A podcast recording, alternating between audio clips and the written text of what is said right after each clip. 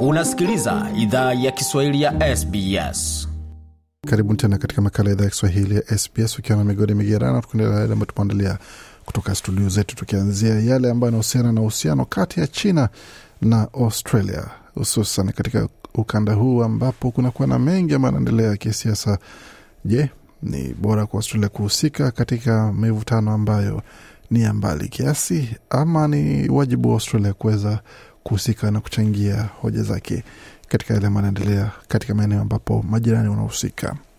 Ikulu ya Marekani imekosoa ongezeko la mazoezi ya kijeshi ya China katika maeneo yanayozingira Taiwan kama tendo la kichochezi na lisilo na uwajibikaji. Mazoezi hayo yameingia siku ya nne wakati Taipei ikiishtumu Beijing kwa kufanya matayarisho ya shambulizi kubwa. Nayo Australia imejivuta katika mgogoro huo, balozi wa China mjini Canberra akikosoa vikali serikali ya shirikisho kwa kuikosoa Beijing kwa matumizi ya makombora aina ya ballistic karibu ya Taiwan.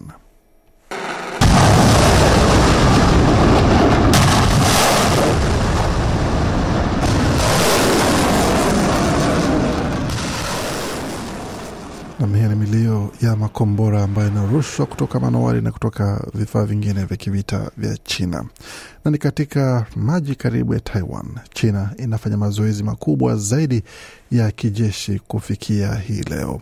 Mazoezi hayo yalianza tu spika wa bunge wa Marekani Nancy Pelosi alipotembelea Taiwan na kuona ishara kuwa mazoezi hayo yataisha hivi karibuni.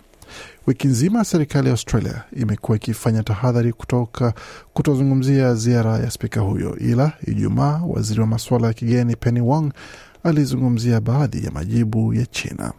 Alijiunga na washiriki wenza kutoka Marekani na Japan kusema kuwa mazoezi hayo ya kivita hayana uwiano na zinaharibu.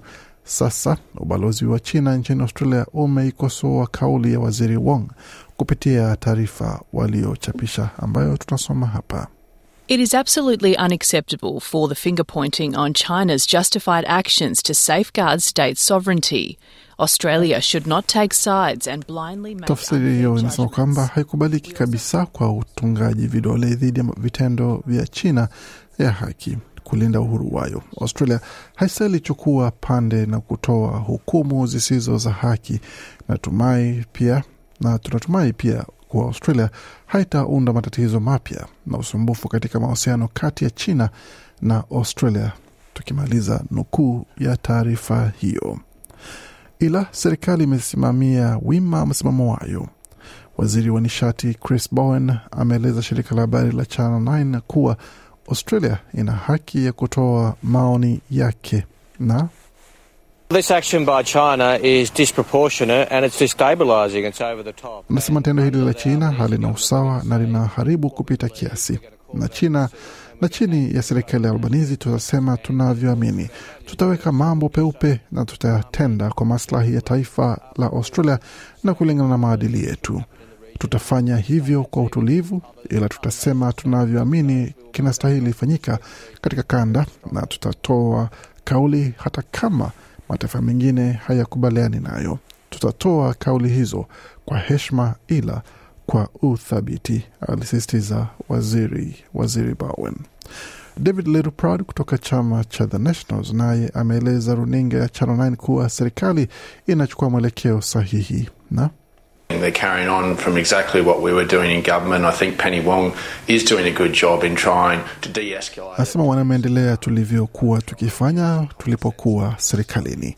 Nadhani Penny Wong anafanya kazi nzuri kujaribu kupunguza mvutano huo, kurejesha utulivu, kujaribu kurejesha akili ya kawaida kwa swala hili. Kwa hiyo nadhani ni muhimu tusichukulie kupitia kiasi au ni sawia, na nadhani Penny Wong amefanya hivyo haswa pamoja na washiriki wetu kutoka Japan. Clive Hamilton ni mtaalamu wa China kutoka chuo cha Charles Sturt.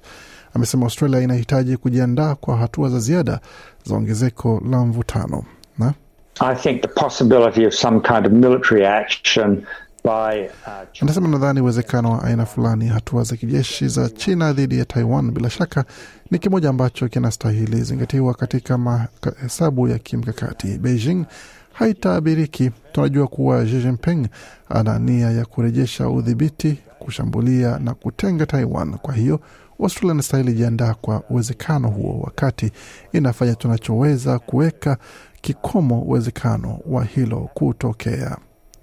Ongezeko la mivutano ya kimataifa ni sehemu ya tathmini ya jeshi la ulinzi ambayo serikali iliagiza wiki jana. Matokeo ya hayatarajiwi hayatakuwa tayari hadi Machi ijayo, ila upinzani wa shirikisho wamesema kwamba sasa ndio muda wa kuimarisha vikosi vya ulinzi. Andrew Hastie ni msemaji wa ulinzi katika upinzani wa shirikisho, ameeleza shirika la habari la ABC kwamba serikali inastahili kuuza mradi wake binafsi wa makombora na kuharakisha utoaji wa manowari ya nyuklia.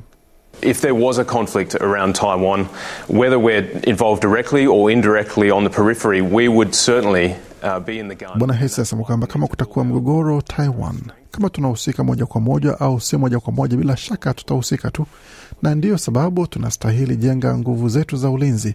Ndio sababu tunastahili tumia uongozi wa kisiasa, uongozi wa kidiplomasia, na hivi ni vitu ambavyo tunastahili fikiria kuhusu tathmini hiyo in- inapoendelea mbele. Balozi wa China Zhao Chan anatarajiwa kuhutubia mkutano wa waandishi wa habari wa kitaifa mjini Canberra Jumanne 9 Agosti wiki ijayo. Kwa makala na mengine mengi zaidi kama haya ambayo tumepeperusha na kuchapisha tayari, tembeleni tovuti yetu anwani ambayo ni sbs.com.au mkwaju Swahili. Makala yaliandaliwa na waandishi wetu Claudia Fart, Claire Slattery na Gode Migerano. Hii ni idhaa Kiswahili ya SBS. Je, unataka kusikiliza taarifa zingine kama hizi? Sikiliza zilizorekodiwa kwenye Apple, Google, Spotify au popote pale unapozipata.